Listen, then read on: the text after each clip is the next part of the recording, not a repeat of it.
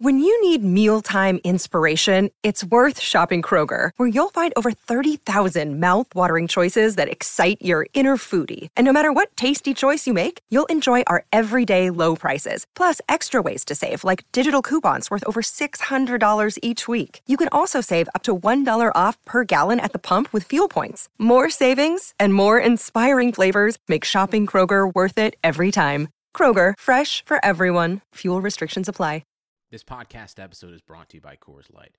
These days, everything is go, go, go. It's nonstop hustle all the time. Work, friends, family expect you to be on 24 7. Well, sometimes you just need to reach for a Coors Light because it's made to chill.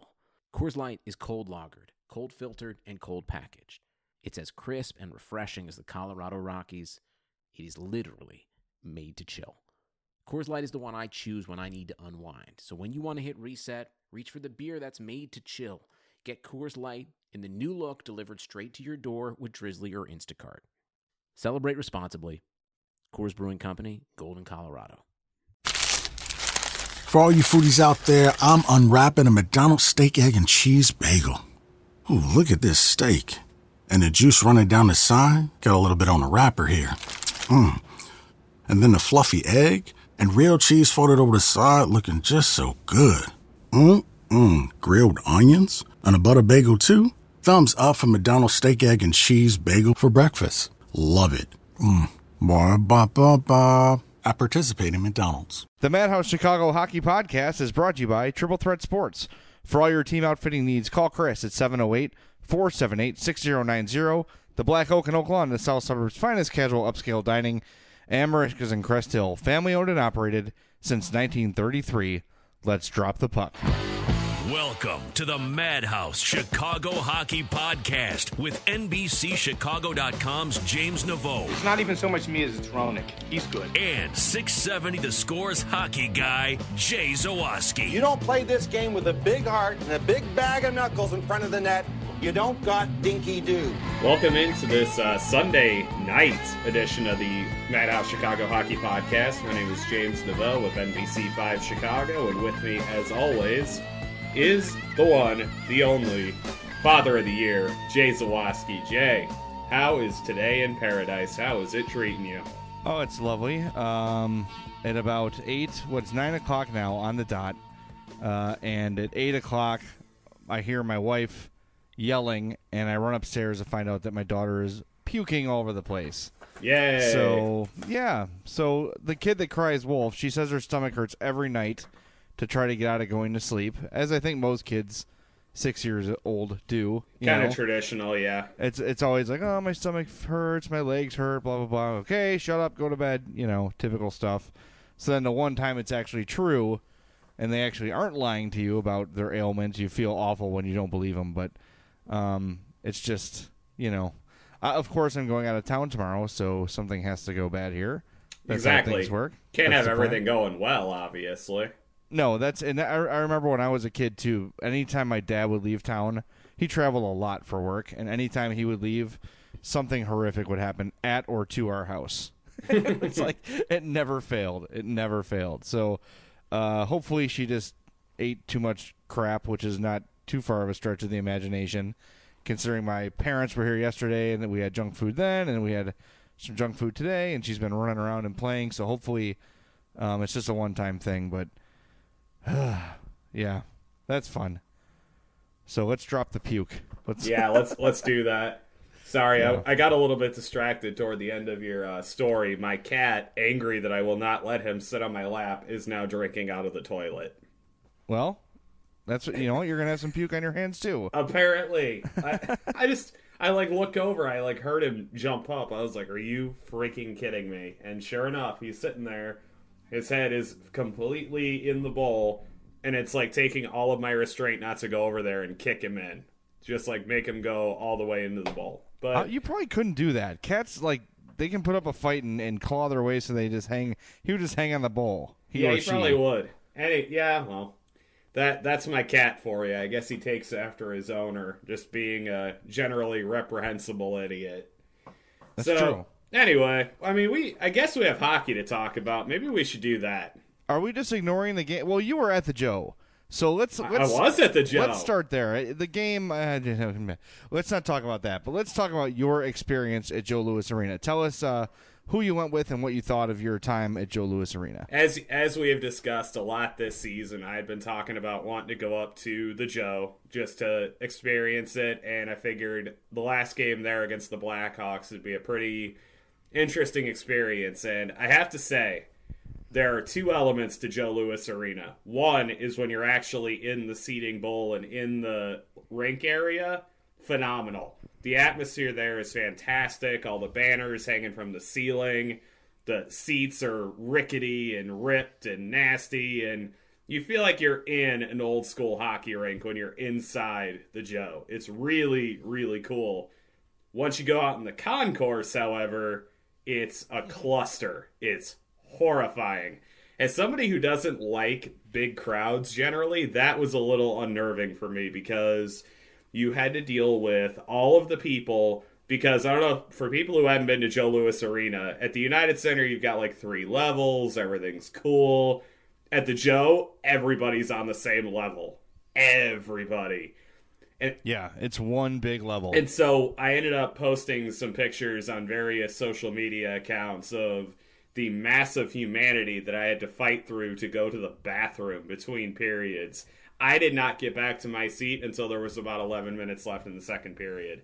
And I left as soon as the first period ended. So it was a little bit of an adventure trying to get back to my seat. So between that and the fact there's not railings when you're walking up and it can get kind of steep because the stairs are really skinny. Other than those two things i really i enjoyed the joe a lot. Uh, thanks to my friend jason for buying the tickets. And jay i bought you a present.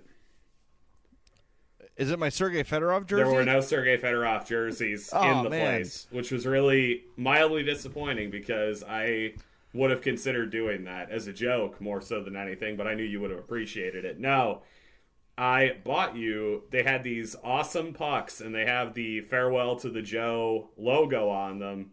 I, I picked one up for you, so Oh, you- very cool. You That's can awesome. add that Red Wings uh, piece of memorabilia. I was gonna give it to you yesterday if we did the podcast to your house, but you had to ruin the plan. Yes, yes. Life happened. Uh, it's been a very Yeah. life-filled weekend. Uh, that's for sure. As your weekends tend to be. Yeah, well, but uh, so I went to the Joe uh, a couple years. I think I went in 2014 um, with my with. Uh, I, I I'm not. I, name drop. I'm You're not gonna, gonna. name drop, no, I'm not gonna you? do it now. I'm not doing Okay. it. I went with a, a friend of mine who's a big Red Wings fan, and um, it was cool to go with someone who really knew like the lay of the area and knew where to go, knew how to get us in the building, and all those things. Uh, did you walk through like the weird, like twisty, turny uh, ramp? Yes. Yeah, it's just such a weird city. And Yeah, I didn't it think really it was is. quite as as creepy and scary as a lot of people sort of set me up for it to be. Um, but it was just kind of I don't know what what what strikes me about Detroit is that look there, there's all kind of things in Chicago that have closed. Buildings that haven't stopped being used, et cetera, et cetera. But when they're done, they get rid of them. They don't just let them stand there and rot for eternity, and that's Yeah. kind of the problem. And and it, it's funny, like you mentioned, or you see, like you drive through uh, any neighborhood in Chicago or any neighborhood in the suburbs, anything. If the area around, you know, like if there's businesses that are open, if there's uh, lawns and, and homes that are maintained, it just makes the neighborhood. Uh, I think people like bad people, weird people, people that are looking for trouble tend to stay out of those areas. And I know economics play a huge role. I'm not just saying that, but wouldn't you think like if those buildings are there and they're removed, it creates less opportunity for shady blocks and shady areas. But I guess when your city is bankrupt, you can't really afford to even demolish Yeah, things. and they're going to have to figure out a way to pay to demolish Joe Louis Arena. I was reading about it. They are planning on uh, tearing it down, and there was a big brouhaha about who was going to pay for it because the city of Detroit, as far as I know, owns the arena. So they're going to, I guess, redevelop the land and do whatever. And I think the Red Wings are moving close to Ford Field and Comerica Park, and they're going to share the new Little Caesars Arena, or as I'm going to call it, the Pizza Box. They're going to share it with the uh, Pistons. So I, I think it's going to be really interesting when they move into that area because I think it's more conducive and designed to the sports kind of atmosphere, having them like kind of all in a central district like a lot of cities do. And I, I, it might lose a little bit of the character because I really do think the Joe has a very unique character. It, it definitely nothing co- nothing cookie cutter about that place. It is a very No. interesting building. It almost feels as if it was just kind of crammed into the city. Like where can we where can we shoehorn this building in? Because that's like you said, there's only like a few ways in and out of it, and everyone goes the same ways. Um, but I, I think you know I had a similar experience to you when I was there. But like for me, the first thing I thought was when I walked in there, and again it was three years ago, walking to that building and seeing like that iconic. Uh, like the flat walled entrance where it says Yep. Joe Louis Arena, like all the sort of B roll they would show during a Hawks and Red Wings game. To see that in person was really cool, and it was kind of like, ooh, my initial feeling was negative because I all those images are associated to me with the Yeah. Hawks losing.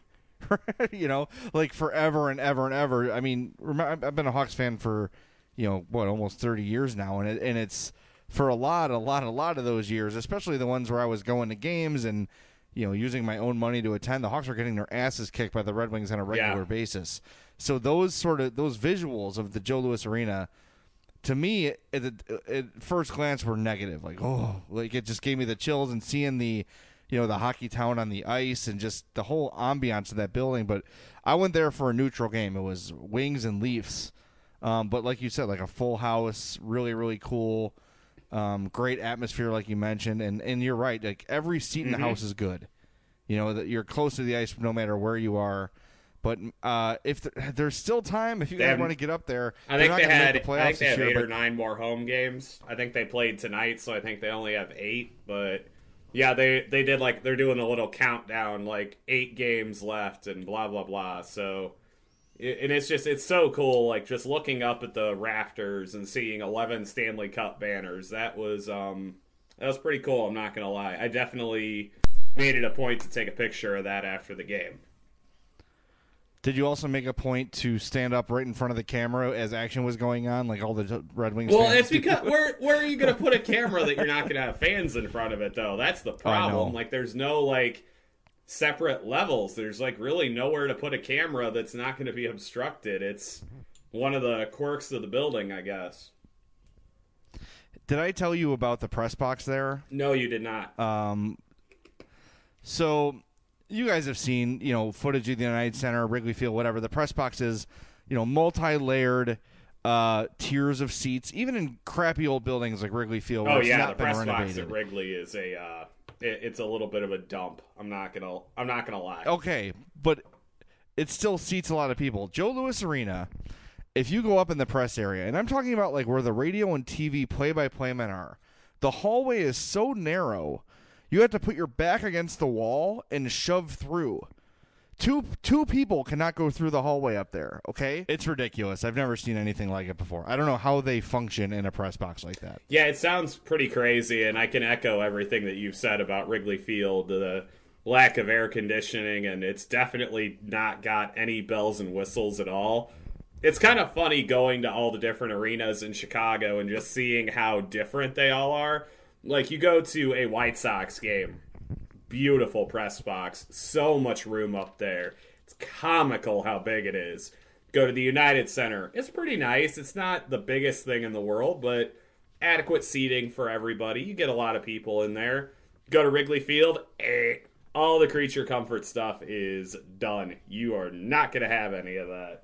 Yeah, it's So I, I don't. It's it's funny, and I think Wrigley eventually will be uh, upgraded. I'm sure it's not like on top of their priorities, but they're going to keep Wrigley Field, and they're going to have to improve it, that. it, I think it's like the last like I think it's like the last year of the project. They said they're going to work fairness- on the press box. The new media room, the new media room at Wrigley is amazing. God, is it cool? I've not been in there yet, but uh, It's it's fantastic. I'll have to check it out because I remember the old locker room. I have not been in a new locker room yet. I know you have. Oh, yes, the new clubhouse is mind-boggling how huge it is. It's so crazy. Well, the old one was uh, on the equivalent of my high school locker room for real. Like it was very equal to that. All right, let's talk about some hockey, shall we? Some actual puckage. Yeah, let's do that. All right, well, a solid win today um, against the Minnesota Wild. A four-point game, as Coach Q called it, and uh, he called it a must-win too, which was kind of out of character. Not something you hear him say a lot, but they've They, you know what though? They've been treating those Minnesota games like must must win games all season. they have, and I think they said that leading into the uh, last time or the time before they played them as well. Mm-hmm. Hey, uh, Artemi Panarin scored on a one-timer. Can you believe it? and everyone uh, sent you one trick pony references. By the way, if he ever sign, if he ever scores a hat trick, I'm gonna buy you a six pack of uh, one trick pony pilsner. That sounds great. Yeah, I, I, it's a benefit to you, I guess. Yeah, I would see, like you said though, everyone tweeted at me. Th- this is sort of taking on a life of its own, and I, again, I don't think he's bad. I get the sense that everybody gets I hope that. so. It's just it's fun. It's just fun to do it, you know. I don't want to bag on the guy, but every time he scores a goal, my, my point is proven. I got a tweet the other day saying he's not a one trick pony goal scorer. He's he's really good defensively and gets a lot of assists. I said yes, and all of his goals come from a one timer, which makes him a one dimensional goal mm-hmm. scorer. That's my point. He's not a one dimensional player. He's a one dimensional goal scorer. That's all. Yeah. Um, yeah, but I don't, again, we said this last week, and I, I still feel this way. Let's just get to the playoffs. Let's go. I, I can't get worked up about these regular season games anymore. Um, all the questions I've had um, have pretty much been answered, right? Uh, yeah. Nick Schmaltz is for real. Ryan Hartman is for real. Richard Panik seems to be for real.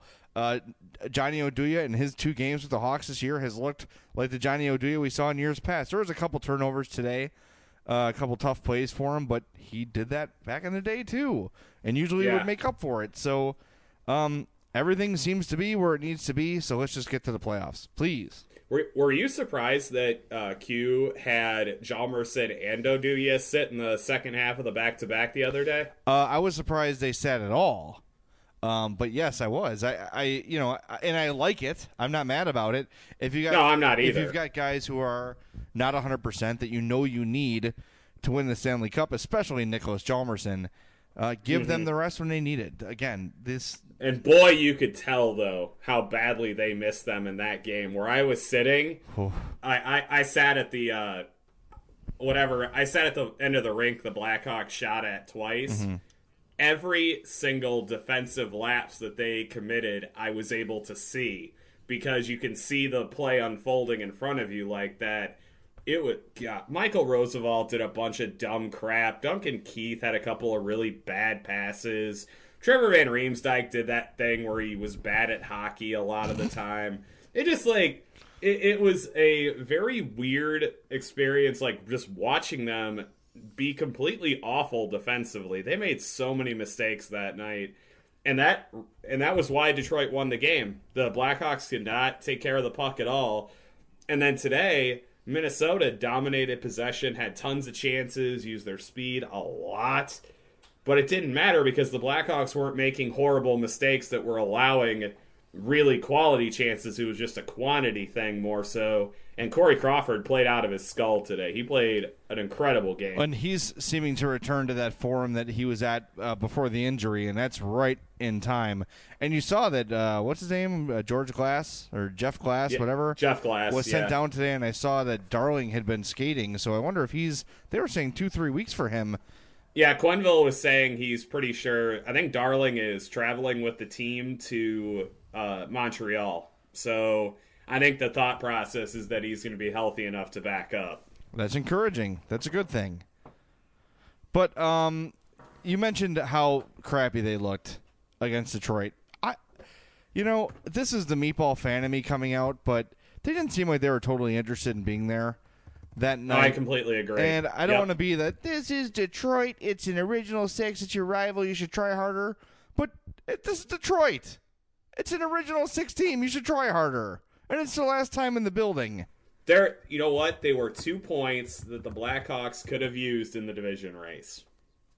Oh, they, yeah, definitely. Yeah. Had they won that game, they'd be ahead of Minnesota right now. Mm-hmm.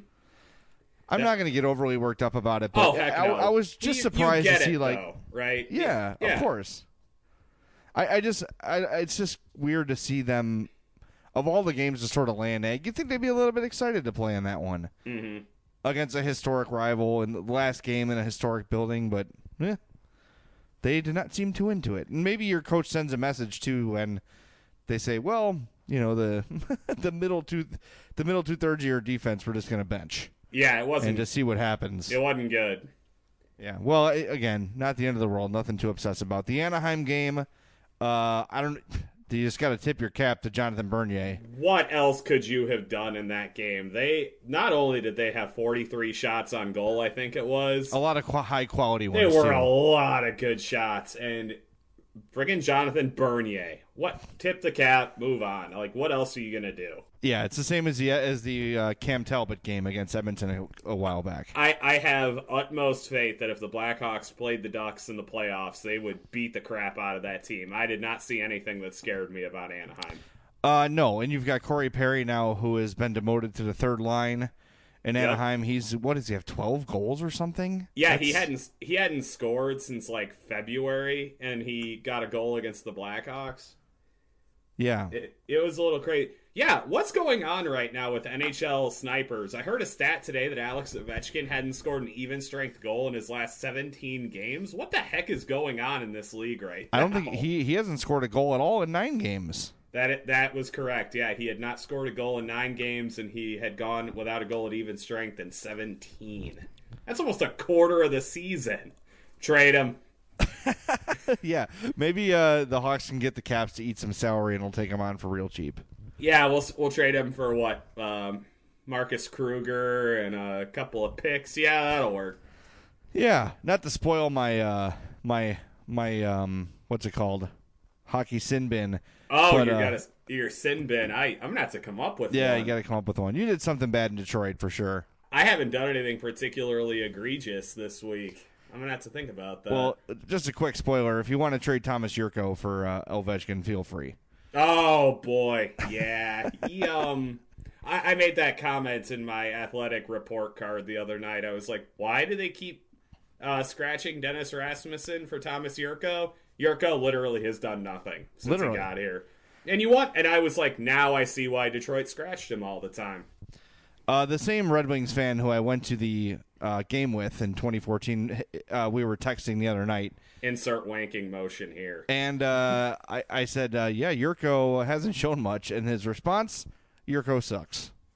that was it. And this is a guy who's not typically, uh, you know, meatbally or non-analytical. It was, uh, well, there that is. So Yeah. I guess we have our answer on Jurco. I just don't I know, guess I don't know what he does. What does he do well? I know he Yeah. scored a really cool shootout goal back in the day, a long time ago. Thomas Jurco apparently can score if he's in a top six environment, but they don't need him in a top six role. They don't need a top six forward right now. Nick Schmaltz and Richard Panik are doing just fine. And yeah, you can't kick a guy out of, that's having success. You can't kick him out because you've got someone else that can, you know, to be effective needs to be there. No, it doesn't work that way. You've got to earn your space, and he's done No. nothing to earn it. And I hate Do to, your I hate to, uh, you know, give up on a guy so quickly, but you've got to see something. There's got to be a flash here and there. He's coasting at times. I, I, I, that's the best and fairest way I can describe it. It seems like he is coasting at times, and I don't get it. I don't, I don't understand why. I, I, I don't get what he's doing out there. He doesn't back check. He's not particularly aggressive on the forecheck. He doesn't really generate scoring opportunities. Just he isn't really showing me anything. Like, do something well. Do do something to show you belong on the ice with those twelve guys. And I think that's the message Joel Quenneville sent today. He's like, look, you you've been playing like crap. We're not just gonna keep running you out there hoping you do something. If you're not gonna play, then you're not gonna play. That's just the way it is. Well, they've got plenty of other guys who have had a look up here and have shown at least something. Vincent Hinostroza has not scored with any regularity, but when he's on the ice, things seem to happen. You notice him playing, right? Yeah, Yeah. he's a little bit chaotic. He's a little out of control sometimes, but he's out there being aggressive and making things happen. When Tyler Motte was here, he didn't have any real great, uh, you know, assets hockey wise, didn't have great speed, great hands, anything like that. But he was a good, smart hockey player that would work hard, win board battles, and then find himself in front of the net when the time called for it. With Jurco, first of all, he never has the puck. Ever. Like I can't really analyze him with the puck because he never ever has it. The few times he does has it, have it, he does seem to just kind of skate his way like right into another player, almost Yep. as if he can't see them, and they just take it away, and that's the end of it. There's there's been nothing from Jurco that shows me what Stan Bowman saw in him. I don't know what it is. I know that he's got a better scouting eye than I do. He's got you know amateur and pro scouts all over the country watching games. So there's there had to be something that caught his eye about Thomas Jurco. there had to be something you gave up a third round pick for. It's not caught my eye at all. I haven't seen a damn thing. Not even a glimpse of okay, that was something. There was a little Yeah. Maybe a play that didn't work out or a shot that was blocked, whatever. No. There's been literally nothing that I've seen from Thomas Jurco that makes me think that he's long for this team. completely accurate, and I completely agree with you on all counts there. It's just completely baffling to me why he keeps getting into the lineup over Dennis Rasmussen and Jordan Tootoo. And I never thought I would utter the words, I'd rather have Jordan Tootoo in the lineup than blank. I'd rather have him in there right now than Jurco. I really would. He does something. He serves a he serves a purpose. Yep. He goes out there, he plays physically. Now and again, he'll drop the gloves. And you saw him get an assist today. He had a goal the other day. The guy knows how to play. There's a reason he's been in league as long as he's been. I'm really disappointed that Trevor Van Riemsdyk didn't get his assist the other night to get a Gordie Howe hat trick at uh, the last game at the Joe. That would have been kind of cool. See, this is another guy too that we've not talked about during this podcast yet, but uh, he keeps scoring goals, which to me it, it's kind of frustrating because he's done really nothing else to warrant staying on the ice. Yeah. Some of his defensive play lately has been absolutely terrible. There was a play today. Um, I'm trying to think of who might have been Niederreiter was sort of driving in on him, and he didn't know which way to turn. He got all turned around, and once again, you saw him with his back to the forward that was attacking him I hate Uh, when he does that. in the defensive zone. It's one thing if the guy's coming through the neutral zone and you're busting back to try to, you know, Yep. stop him from scoring and you're going to turn around and face him. This was in the defensive zone. He's got his back to the forward with the puck. That come on, man. That and and we talk about what we don't understand what what the coaching staff or the or the or Bowman sees in the guy. I don't know what Van Riemsdyk is doing to keep him on the ice versus Michael Kempny. I, I just don't see it. I, I thought Michael Kempny put together a couple of nice games when Nick Hjalmarsson was out, and now he's not in the lineup again. It just, to me, I felt like he was finally figuring it out. Like he was given a chance and he was finally doing some stuff right, and then right back out of the lineup again. I. I agree, I agree with you, man. I don't get why Trevor Van Riemsdyk is just this like golden child who never never gets punished when he does something wrong, never gets taken out of the lineup. It's frustrating. He has not earned a constant spot in the mix. He hasn't. No, if his name wasn't Van Riemsdyk, is he still in the league? I, I if he was with another team, do you think he'd still be in the league? Or would he have been sent down to the AHL by now? You would think so.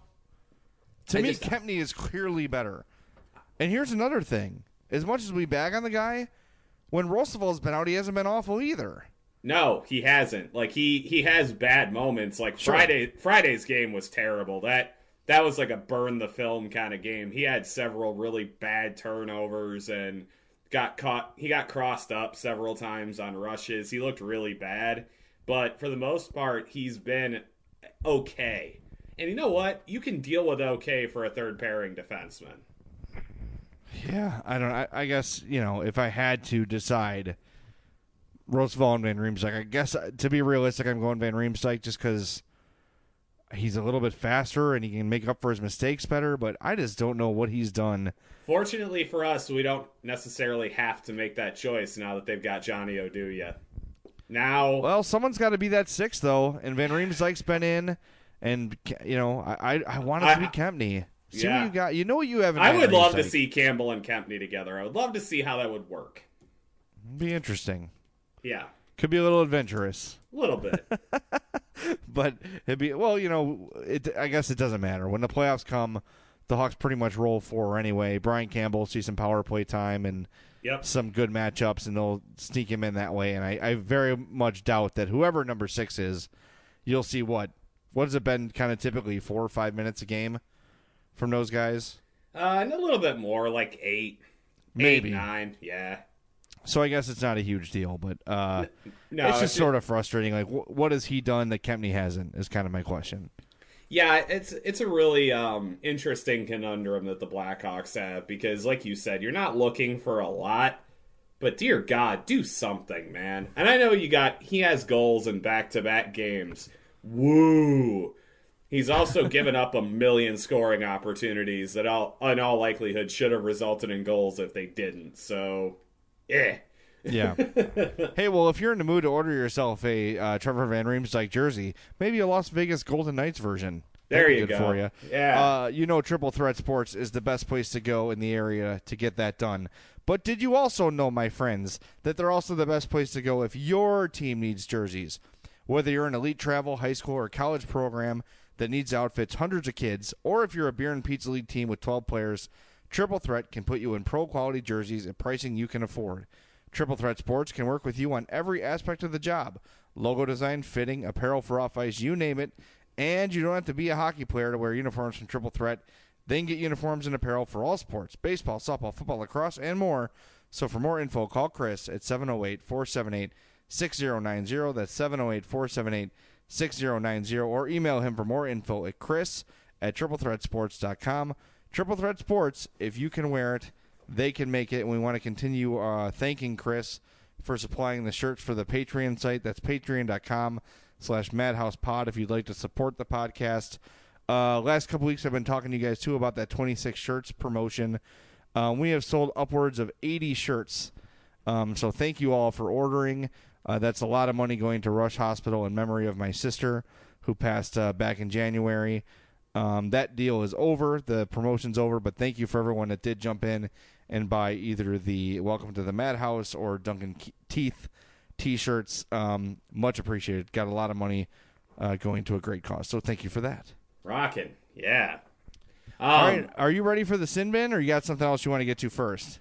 Well, considering we were just talking about uh, uniforms and logos and stuff, I figured uh, since we're gonna have to obviously forego Addie's fashion corner Yes. tonight, um, based on illness, I I've been watching a lot of World Baseball Classic lately, and I have a I have a I have a conundrum in my head right now. Okay. Do I want a Team USA hat or do I want a Team Israel hat? Because the Team Israel hat looks amazing and I love it. Are you Jewish? I am not, which is why I have a conundrum. If it was based solely on the look of it, I would just buy it. But Yeah, I think since that's I'm sort not of a Jewish, yeah, that's that's a tricky situation. It's one thing if it's a country, um, and if the hat like just said Israel. Israel is a country. Well, I know that, but it's got the Star of David on it. Okay, and to me, that's sort of rec- okay. that's sort of um, that's more about a religion. I Uh, you should ask yeah. Mm-hmm. a Jew, probably. Um, I'm not the best person to say. Maybe that could be a new segment on our show. Ask a Jew. Ask a Jew. Um, but I wouldn't. I would feel uncomfortable wearing an Israel hat as much as I love the way it looks, and I like. The, I think their uniforms are sweet with like the dark gray. Yes. They look amazing. Uh, so if you have, if you're choosing between the two, get a USA hat. However, the USA hat is garbage. It's, It's so not very generic. good, It looks like something you get at Walmart before the Fourth of July. I might I might end up getting a Team Canada hat because I think their hat looked really nice. Uh, if you like that, may I recommend to you the navy blue uh, Toronto Blue Jays spring training hat. I actually just ordered one. Yeah. I love I love that hat. That is very cool. I, I had one in my hand the other day, and I almost bought it, but I quickly decided against it because I knew I'm going to be at the um, tonight. I leave, or tomorrow morning. I'll try again. Tomorrow afternoon, I leave for Mesa for spring training with the score. And I know I'm going to be in that pro shop, and something there is going to catch my eye. So, you know, I got to be uh, got to be on uh, top of those things. Uh, on Tuesday, I will be flying out to San Diego. I'll be at the World Baseball Classic game on Wednesday night. I do believe Team USA will be playing in that game, so I will get to see Paul Goldschmidt and Giancarlo Stanton and all the boys. I think uh, Chris Archer might be pitching that night too. So that would be uh, future Cub Chris Archer. See how you know, and I, it seems like you're real into this, and I know I've noticed from your tweets that you are. You're sort of watching and tweeting along I've with been every game. I've been digging it, man. I really have been. I thought I would be into it more than I have been. I really did, and I, I just, uh, for whatever reason, I don't know if it's a time thing or just other options. Because I know it's hard for me now to watch games that don't matter. I used to be all over that. Now it's like uh, I get all excited for Bears preseason, then like one snap is off, I'm like, nah, I'm good. you know, like it's more of just a welcoming of the sport. Um, and I can't, you know, now the Cubs have won the World Series and the Hawks have won Stanley Cups, these uh, exhibition games don't mean a lot to me. And I know the World Baseball Classic counts for something, but And it clearly means a lot to the fans of other countries. Like that Dominican Yes. Republic USA game the other night was incredible. well, how about the one last night with Puerto Rico and Mexico where people are fighting in the stands? that was pretty rad. Uh, the It- the Italy Mexico game on Thursday night ended up being a classic because Italy came back and scored I think five runs in the bottom of the ninth. And Cubs prospect, Mister An- John Andreoli, God, he had a good. He's had a good run. Think he had another home run today. He's been raking in the World Baseball Classic. Hmm. So, So I wonder now. See, another thing that's kind of gotten to me about that is it's not the best players playing. Uh, for certain teams, it is. I think the Dominican Republic couldn't have done much better. They have an incredible lineup. I mean, That's you got true. like Robinson Cano, Nelson Cruz, Adrian Beltre, Manny Machado. Team Puerto Rico, their infield, they've got Carlos Correa, Francisco Lindor, and Javier Baez. That's pretty good. That's mind bogglingly good. And then you have the United States, who has never had Clayton Kershaw, Mike Trout, Kris Bryant, ba- Bryce Harper. None of those guys play in the World Baseball Classic. Clearly, the one country who probably should care most about it, since we end up hosting a lot of it, doesn't. The United States doesn't care. It feels like a lot of other countries do, but we don't. Well, let's turn this over to hockey since we're in a hockey podcast. And we just this last summer had the World Cup of Hockey where all of the best players played and the ones that didn't were left off the team for moronic purposes because their Yep. coaches are asshats. But Uh-huh. imagine how the World Cup of Hockey would go over if all the teams from around the world stacked their rosters with all their best players and then Canada filled their team with like second tier guys. You know, Yeah. like oh, like Crosby sitting out, uh, McDavid's not going to play, uh, PK Subban he's going to miss it. You Well, know, PK Subban did miss it. Yeah, I know. But, yeah, but you know what I mean. Like if the if the key nation, if the main country of the sport is out, it's, I think it's hard for other pe- for you know fans to take seriously Yeah. because it doesn't feel like the players are, and and and especially in America where, um, you know, we don't we don't live for we don't like t- ties in sports. We want the game to be settled and guys playing hundred percent all the time. Like we just can't get. Like, that's why I think soccer will never happen here, because you know the fact that they're not attacking nonstop would make Americans mad. you know, like why are you passing it backwards? I, I stumbled across the old um, you don't remember the J- Jason Sudeikis uh, NBCSN promos where he was the new coach for Tottenham Hotspur, but I he was an recall. American football coach, Yep. and that it's totally true. Like Americans don't like uh, patience in sports. Everything has to be urgent, urgent, urgent, urgent all the time. Or you know, I, I don't know. I'm I'm off on a tangent, but th- my point is that I feel like all these world, you know, World Series, uh, you know, baseball classics and World Cups, they're all better when the best players are involved, and you see that in soccer. The World Cup is one of the biggest things, probably second to the Champions League. Would you say, or was it even bigger? I think the World Cup is, Is the biggest? bigger. Yep.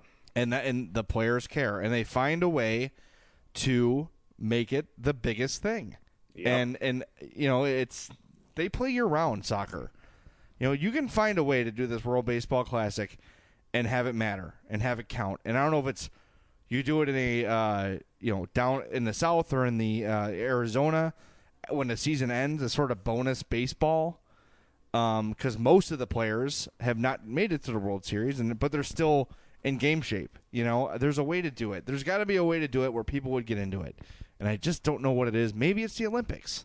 Maybe if they had Olympic baseball, where all the best players decided to play, people would get invested in it. But I, I don't think there is any way in God's green earth they're going to stop the Major League Baseball season for the Olympics. I don't think it's going to happen. I think that's why they have the World Baseball Classic is so that they don't have to. yeah, I suppose you're right. I mean, could, but could they theoretically? Well, see, but then they'd have to shorten the season. They'd lose revenue. Yep.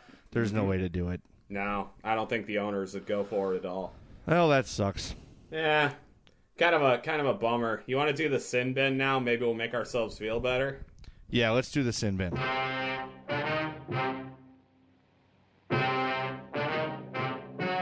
Let's enter the sin bin on the Madhouse Chicago Hockey Podcast. You go to the box, you know, uh, two minutes by yourself, and you feel shame, you know, Mm, Mm, and then you get free. The sin bin, as always, is br- sponsored by our friends at Merichka's Restaurant. Oh, Merichka. It's not a sin to go to Merichka's.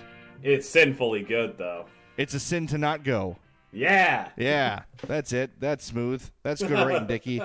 604 Theodore Street in Crest Hill, just west of Route 53. You know Merichka's. Come on, get over there. 815 723 9371. Family owned and operated at the same location since 1933. And it shows. That place is loved, and their customers are loved, and it's an old fashioned place that treats you the way customers used to be treated and should still be treated, in my opinion. Damn it. Hand cut products in their own butcher shop, including their own steaks, burgers, and the famous Poor Boy sandwich. Oh, yes. Dreaming about that. Serving the highest quality steak, seafood, and chops, and numerous homemade items made fresh in house, including their onion rings and the double baked potatoes. The Icelandic cod, hand cut on premises. I finally had the cod uh, last Friday. Amazing. Everything I thought it would be, and more. They have a full carryout menu and a full bar with craft beers, banquet facilities for up to 110 people. So visit Merichkas.com and check them out on Facebook at facebook.com slash Merichkas. That's M E R I C H K A S. They're open seven days a week and close only on Christmas, Easter, the 4th of July, and Thanksgiving. So we thank Merichkas for their continued support. We love them. We want to marry them. I would eat that every day for the rest of my life. I agree. Yes. All right. Well, I think you uh, you seem very gung ho for uh, sin bin today. So what do you got, sir? Well, I kind of blew my sin bin wad. Um, I, ah, I am a very uh, patient uh, person when it comes to analyzing a hockey player. I will give a guy time, give him the benefit of the doubts. Um, but I have pretty much flat out given up on Tomas Jurco after two weeks. And we went through the reasons before, but I think he's just, he has shown literally nothing. If I'm a guy that gets traded to uh, the best franchise of the last decade that's got a legit chance of winning a Stanley Cup, that's full of exciting young players and, you know, battle scarred, proven veterans with tons of hardware. I'm going to do the my damnedest to stay on that team and to impress that team and do everything I can to be part of that long term. And he has shown absolutely nothing. And yes, his ice time has been limited for sure.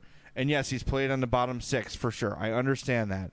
But you've got if if he's a guy worthy of top six minutes, he's got to show flashes of of of top six play.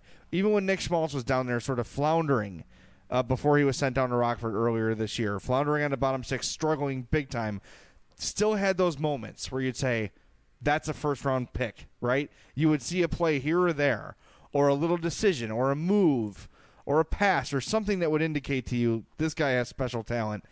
I've not seen that from Jurco. It was not seen at all from him in Detroit. And uh, I think we're looking at uh, a career AHLer and a guy who probably will not be back with the Blackhawks next year. If he is, it's for dirt, dirt cheap. I thought it was a really good pick when the Red Wings got him. I think in the second round of the 11 draft, and he just hasn't panned out at all. He just is not. He's not great, and I haven't seen much from him to warrant enthusiasm or optimism. So I'm not calling a penalty on you on this sin bin one. I, I get like wanting to stay patient and feeling bad that you haven't, but why? Why? Why should you? You you've had enough game tape to kind of see that he's just not not something's not fitting. Something's not quite right there. So yeah, no penalty for you. I don't think. Thank you. How about you? I had a very, very like you, you know how um, what's the old saying? People in glass houses shouldn't throw stones. Yes. I chucked a boulder the other night when I was at the Joe. When I w- went to the bathroom after the game, one of the urinal they have troughs there like they do at Wrigley Field, and I got to witness something I have never gotten to witness before, and I hope never to again. Now I have to know. Hurry up. Dr- drunken Red Wings fans decided that they were going to continue peeing into a trough that was not flushing. And I got to watch and witness as a pair of fans sat there, you know, tinkling into the trough and watching it like the Red Sea parting just woof, come over the edge and basically go all over their feet. And I instantly took to Twitter and I said, I had the audacity to say that I've been to Wrigley Field and yet I have never witnessed this. And I got all high and mighty about the urinal troughs. I completely forgot, ignored, whatever, the 2015 season when fans were literally pissing in cups because they could not get into the bathrooms at Wrigley Field. So I am an idiot and I went ahead and judged the urination habits of another fan base, thereby throwing a giant boulder inside of a glass bathroom stall. All right. Here's my defense of you. There's a different story when there's not enough bathrooms to accommodate people, and you just, I mean, that Wrigley situation was a disaster. And people were probably at the point where it was, I either do this or I wet myself. Yep. So they did it. I'm sure a couple guys were just drunk and didn't, you know, they were doing it to be ass wipes, whatever. Uh, to go into a working bathroom and see that, hmm, if I keep peeing on this, chances are it's going to overflow. That well, and just go. That to me is a different thing. That is moronic. That, like that's one of the dumbest things I ever. I mean, this reminds me of uh, the night we had the really bad storm. Uh, you know what was that like? All the tornadoes, maybe two weeks ago. Yep. Hope and I, we have like a well door. You know, like that kind of goes down to your basement from outside. Mm-hmm. Uh, and I'm like, man, I should go clean those leaves off. I'm sure, you know, that thing is starting to fill up, and I know I hadn't raked the leaves off of it in a while. And of course, it was filling up. So uh, I scraped the leaves off, and it drained normally. And then I was sort of keeping an eye on it, and then came down and uh, was had an eye on, had the door open, and the hail started coming, and then the hail was clogging the drain. So I'm, oh my god, trying to sh- push the hail off the drain, but it was ice cold, so my hand was freezing. So I literally just stood there and watched the well door drain overflow into my basement. Instead Yeah. of closing the door and sort of like damming it off, like it was still going to come in with the door closed, but not as much. I literally just stood there and was like, I can't do anything about this except close the door, dumbass. so eventually I figured out to close the door, and then it was like trickling. You know, it's still coming in kind of a lot. So I had a wet dry vac, and I'm just like sucking it up as it's coming in the door as best I can, and then like damming it with towels, and that was okay.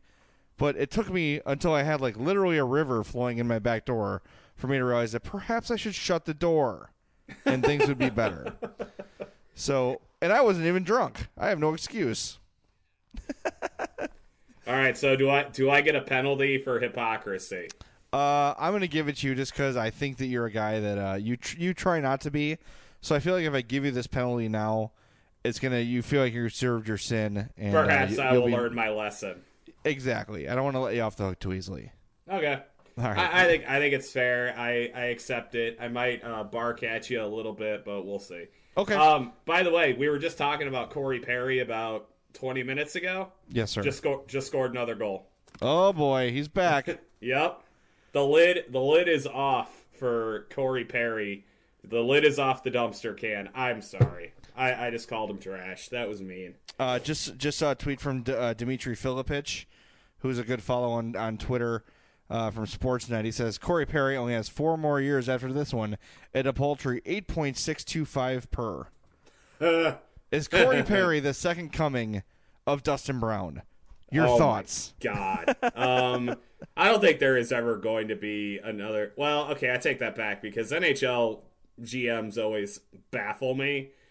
That Dustin Brown thing is one of the stupidest freaking things I've ever seen in my life. Good lord, he got overpaid. And for what exactly, I'm not sure. Yeah. Uh, it's a guy, one of those, uh, uh, you know, he brings leadership to our team, and, uh, yeah, that's it, though. And some dumbass penalties and some inconsistent scoring, and, you know, that's like people rag on the Seabrook thing, and I've been critical of the deal, too, but damn, at least the guy's still an effective hockey player. Mm-hmm. And his leadership. What what happened the other night where they mentioned that? What was the uh, the other night? This is riveting stuff as I try to remember something that happened in some game where Brent Seabrook showed leadership. I don't know. Anyway, it was cool. trust, trust me on that, I guess. Hey, man, it's late. Come on. We're getting slap happy here in the final uh, minutes of the Madhouse Chicago Hockey Podcast. All right, well, it you know happens. What? when we get slap happy, that means it's time for emails. You ready? Darn right I am. Let's do it.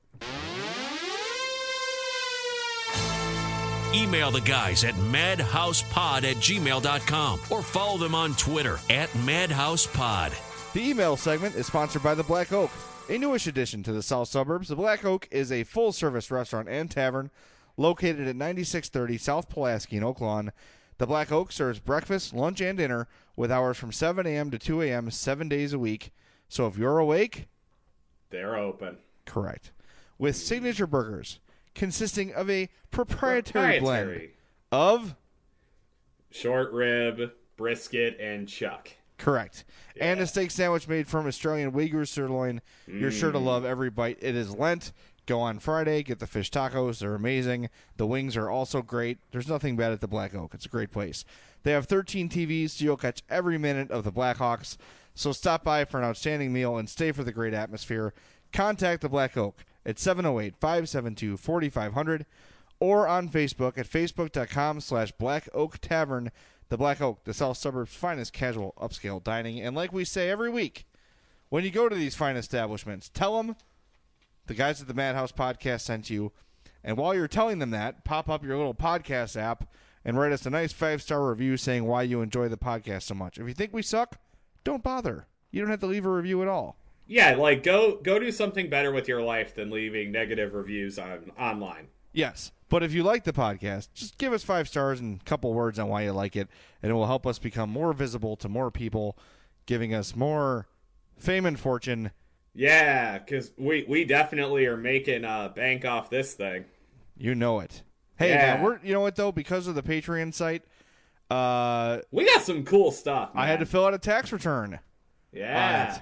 So thank you. That means significance. So we yeah. appreciate it. We're relevant.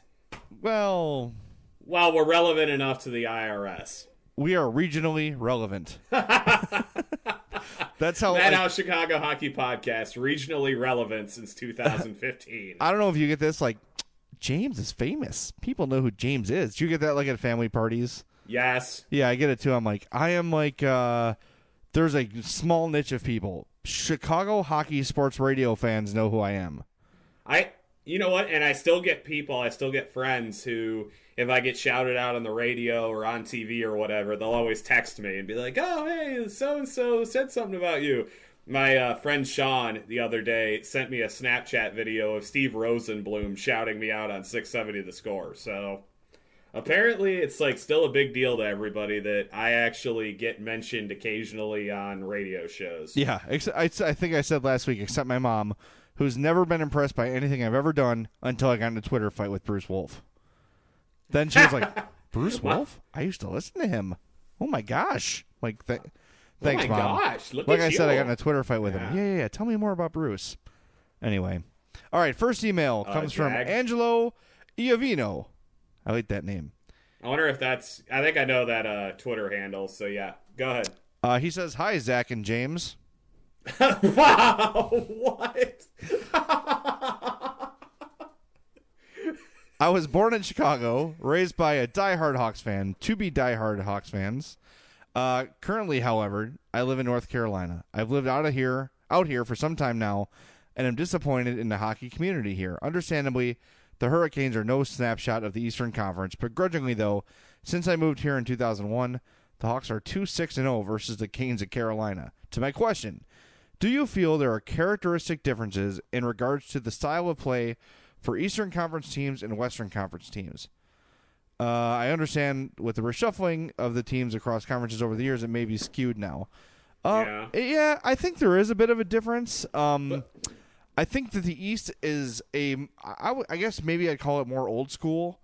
It's a lot more physical. Oh heck yeah! The players Yep. are built. Uh, most of the really big players in the league play in the East.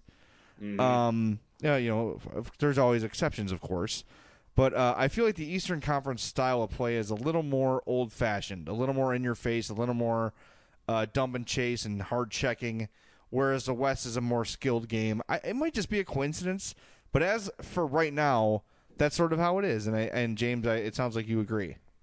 Yeah, I do. Um, I, w- I was kind of trying to figure out like a possible like explanation of it, like why that would be. Like maybe the more limited travel schedule, perhaps. I don't like. Could that maybe have something to do with it? Guys have more time to recover, so they feel like they can kind of lay their bodies out on the line a little bit and play really physical hockey.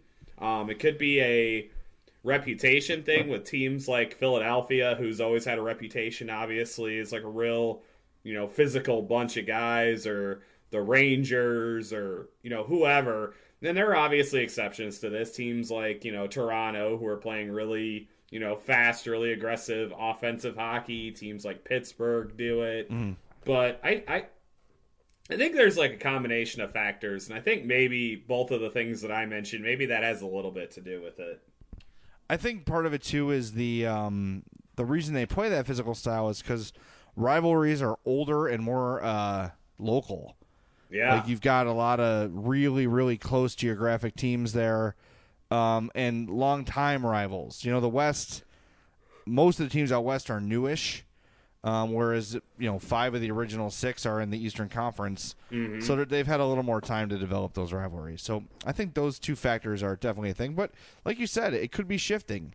You know, with the addition of uh, Columbus and Detroit and uh, now with the youth movement in Toronto, you could see the offensive speed thing picking up there a little bit. All right, email here from Charlie Farrell. He says, uh, J- he always calls us James, J A Y M E S. I like that. Ah, I nice. appreciate that. He says, uh, with recent talk in the podcast about names, I wonder what would your hockey names be if you made it to the pros? It's got to end in ER or Y, right? Kaner is easy, but what would you be? Zawasker, Zawer, Zaw-E? and for you, he says Nevi, Never. What are your thoughts? Uh, I was given by Dan McNeil the hockey nickname Zauzer, um, which I think kind of works. Uh, I don't know what else mine would really be. And for you, I don't know, like maybe like I think they'd take your name and make like uh um like Nova or something like that. Like they'd find Yeah. a way to like like with Crow with Crawford.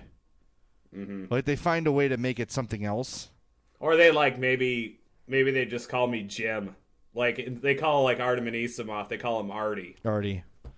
Yeah, maybe something like that. This, but it ends in Y. See, Yeah, that's true.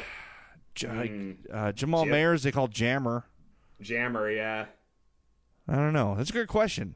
Yeah. Uh may, I need to talk to uh, maybe I'll talk to Brent Sopel if I run into him at uh NBC. I'll see what kind of hockey nickname advice he can give me. That would be super helpful. I would Yeah. appreciate that. I just got. I'm apparently talking very loud. My wife can hear me. She says yours would be Noves. Noves? Noves. Hmm. Or Noves. Noves. I don't know how I feel about that. I kind of liked Never. That was all right with me. Yeah, but it's like, yeah, it doesn't sound like. uh It sounds very negative. sounds like a, yeah, exactly. It sounds like an, like an insult. right. Yeah, yeah, I can see that. She says Noves. She just corrected me. Noves. Wait, wait, wait. Is she actually in the room? No, she's upstairs. I, Oh, I must okay, be she- under a vent or something. Yeah, she didn't give you the she didn't give you the uh, traditional greeting. I don't think Uh, she's in the mood to uh, make her usual podcast appearance as she's been cleaning up vomit all night. But who knows? Maybe she'll surprise me. Nothing more arousing than that. No, that sounds really fun. Uh, okay, uh, Gingenberger. Gin- Uh, he said homework number one. Uh, CCD stands for cold coffee decaf. Mm, No, and then he says uh, the the real question was who do you prefer in the first round, Blues or Predators? There you go. Uh, and he says I want the Blues mostly because I love to hate them. Okay. okay, I can accept that. Quick and easy. Yeah. Way to go, Gingenberger. Here's our buddy Ramblin' Grimace, who was uh, very helpful with our podcast logos for last week's Facebook Live. And he generally is helpful with everything. He is a he's a good man or a woman. Uh, I can't assume it's a dude because he will not tell me or she will not Pur- tell me. pur- purple plush creature. Correct. He says with 88 points, the Rangers currently sit in fourth place of the Metropolitan Division, but in possession of the first wild card. Seeing as this would likely mean a first round playoff date with the winner of the Athletic Atlantic, sorry, Atlantic. and that Yeah. team is currently the Montreal Canadiens with 84 points, four fewer than the Rangers. God, that's Who gets home ice? The answer The is the the Canadians? Because they won their division. Yep. Hockey, baby. Uh, Leo from St. Louis. Wait, no, STL. Leo in STL, not from STL. Okay. He's Okay, there, so but he's not from there. I wonder if he's being held there against his will. Blink twice if you can hear us. yes. Leo will be there to help you. Yes. Um, he says, I listen to slash read intelligent info from sources like you. That's a mistake. Fels Yeah. and Company, The Athletic, and Blackhawks Breakdown. Do you have any illusions that the Hawks use analytics? Uh, I'm sorry, that the Hawks analytics use outside media to optimize matchup strategy, etc. So the question is, do they use information from people like Blackhawks Breakdown or I, I I strongly doubt it. Um, they they would I would imagine have their own proprietary data sets and all that, and guys working on those kinds of numbers. So no, I don't. I don't think so. I, I don't think they kind of put their finger in their mouth and then see where the prevailing wind is going. I don't. I don't think they do that. Do you? No, I, I think that well the other thing too that the stuff that that stat places like that and especially Blackhawks breakdown the best in the business uh, th- that he provides it's stuff they could do on their own. It's it's basically just graphing and you know they've got their own ways to sort of look at it. I think Blackhawks breakdown what he's great at is presenting it in an understandable way and like the graphics he makes are very clear unlike some of the other ones where I look at them and I say I know hockey pretty well, and I know analytics, and I have no effing idea what I'm looking at right now, mm-hmm. or what any of it means. Everything he does, I know what it means. So, the info is not his invention. The stats are not his invention, but the pre- presentation uh, is how he does it, and that's what makes him stand out to me among others. The so, long story short, I think the Hawks probably do it on their own, and they do it present it in their own way.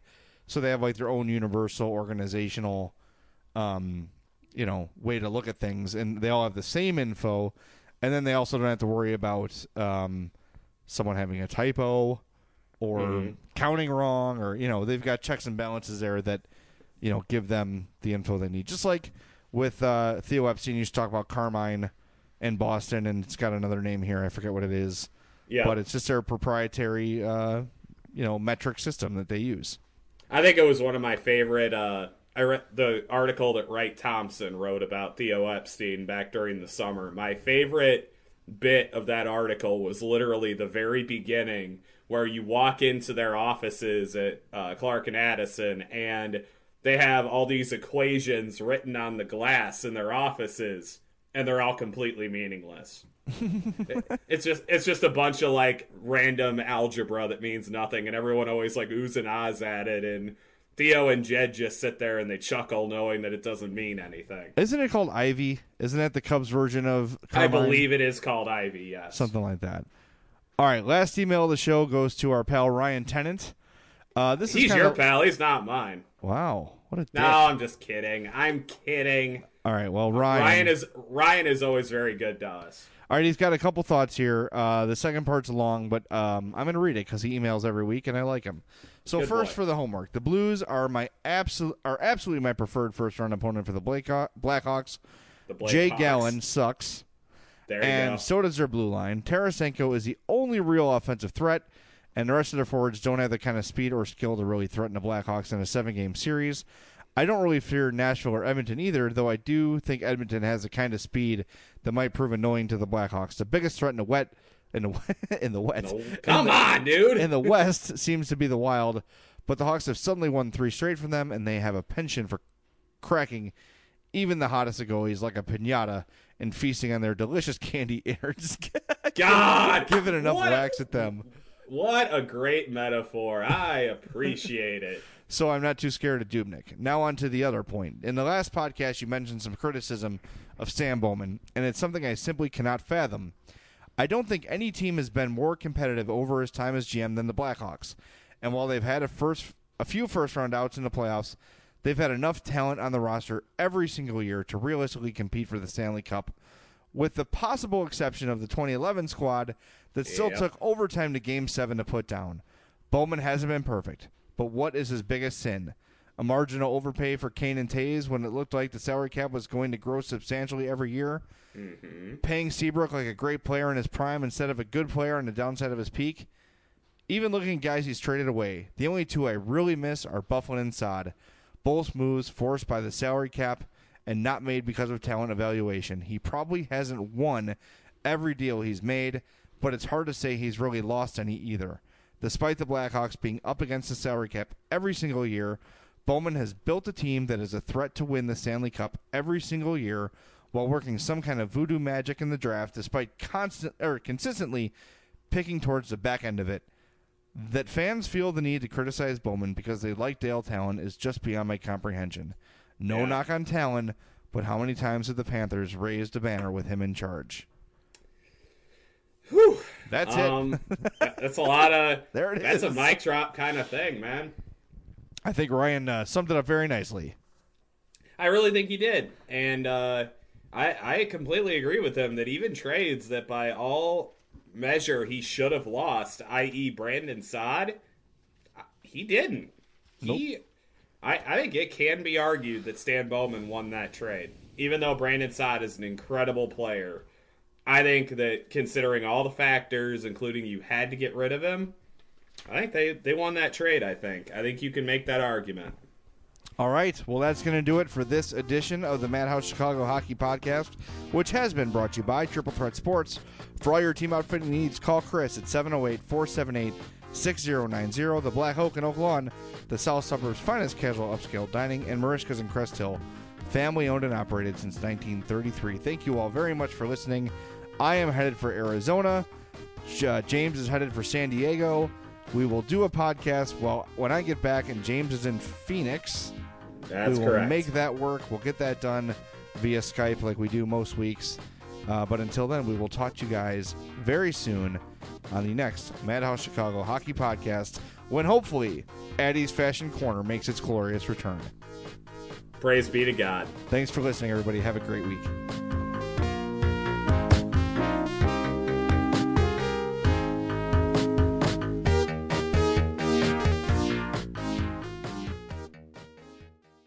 If you've got an insurance question, you could talk to a park ranger, but the only quotes they'd probably give you would be about the beauty of a fallen leaf or ripples in a pond, not the kind that could save you money on your policies. Or you could talk to your local Geico agent, who's an expert navigator of the insurance landscape. They could use their expertise to guide you on ways to save hundreds on your policies, while leaving it up to your park ranger to save the wilderness and any endangered picnic baskets. Go online to geico.com/local to find a Geico agent near you. Hot flashes, irritability, intimate dryness, even unsatisfying sex. Hi, I'm Dr. Alyssa Dweck, a board certified OBGYN who has spent over 20 years helping women just like you safely find relief from these very natural symptoms without having to resort to hormones. To help my patients feel their best, I recommend products from Bonafide Health. Bonafide is a women's health company dedicated to providing women with non hormonal and clinically validated products that work. Bonafide provides safe and effective solutions to manage a range of menopausal, sexual health, and PMS related symptoms. That's why I recommend Bonafide products to my patients every day. In fact, I am also a bona fide medical advisor. What I like most is that Bonafide products provide women real relief without compromise. Ladies, don't waste another minute feeling less than your best. Go to hellobonafide.com and use code radio39 to save 20%. That's hellobonafide.com and code radio39. These statements have not been evaluated by the FDA. These products are not intended to diagnose, treat, cure, or prevent any disease. Offer valid on subscription only.